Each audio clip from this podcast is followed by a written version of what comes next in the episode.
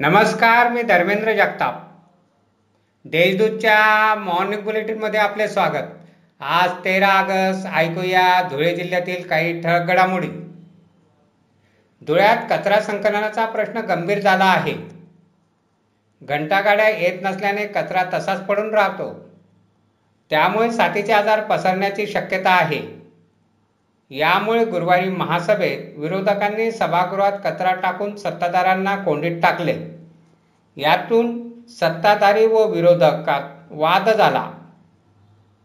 धुळ्यातील अंबिका नगरात घराचे कुलूप व कडी कोयंडा तोडून चोरट्यांनी सोने चांदीचे दागिने व रोकड असा लाखोंचा मुद्देमाल चोरून नेला. याबाबत आझादनगर पोलीस ठाण्यात गुन्हा दाखल करण्यात आला आहे.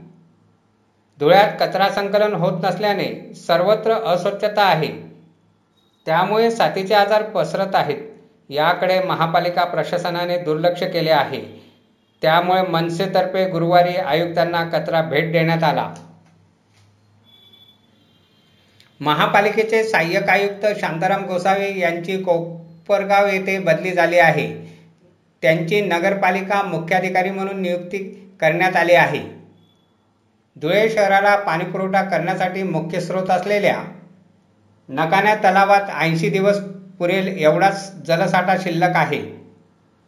धुळे शहरापाठोपाठ जिल्हा कोरोनामुक्त होऊन फक्त तीन दिवस उलटले असताना तीन नवीन रुग्ण कोरोनाचे आढळून आले. त्यामुळे आरोग्य यंत्रणा व जिल्हा प्रशासन लक्ष ठेवून आहे. धुळे शहर अजूनही कोरोनामुक्त आहे. तीन ऑगस्ट रोजी शहरात शेवटचा रुग्ण आढळून आला होता. अशा आहेत आजच्या ठळक घडामोडी.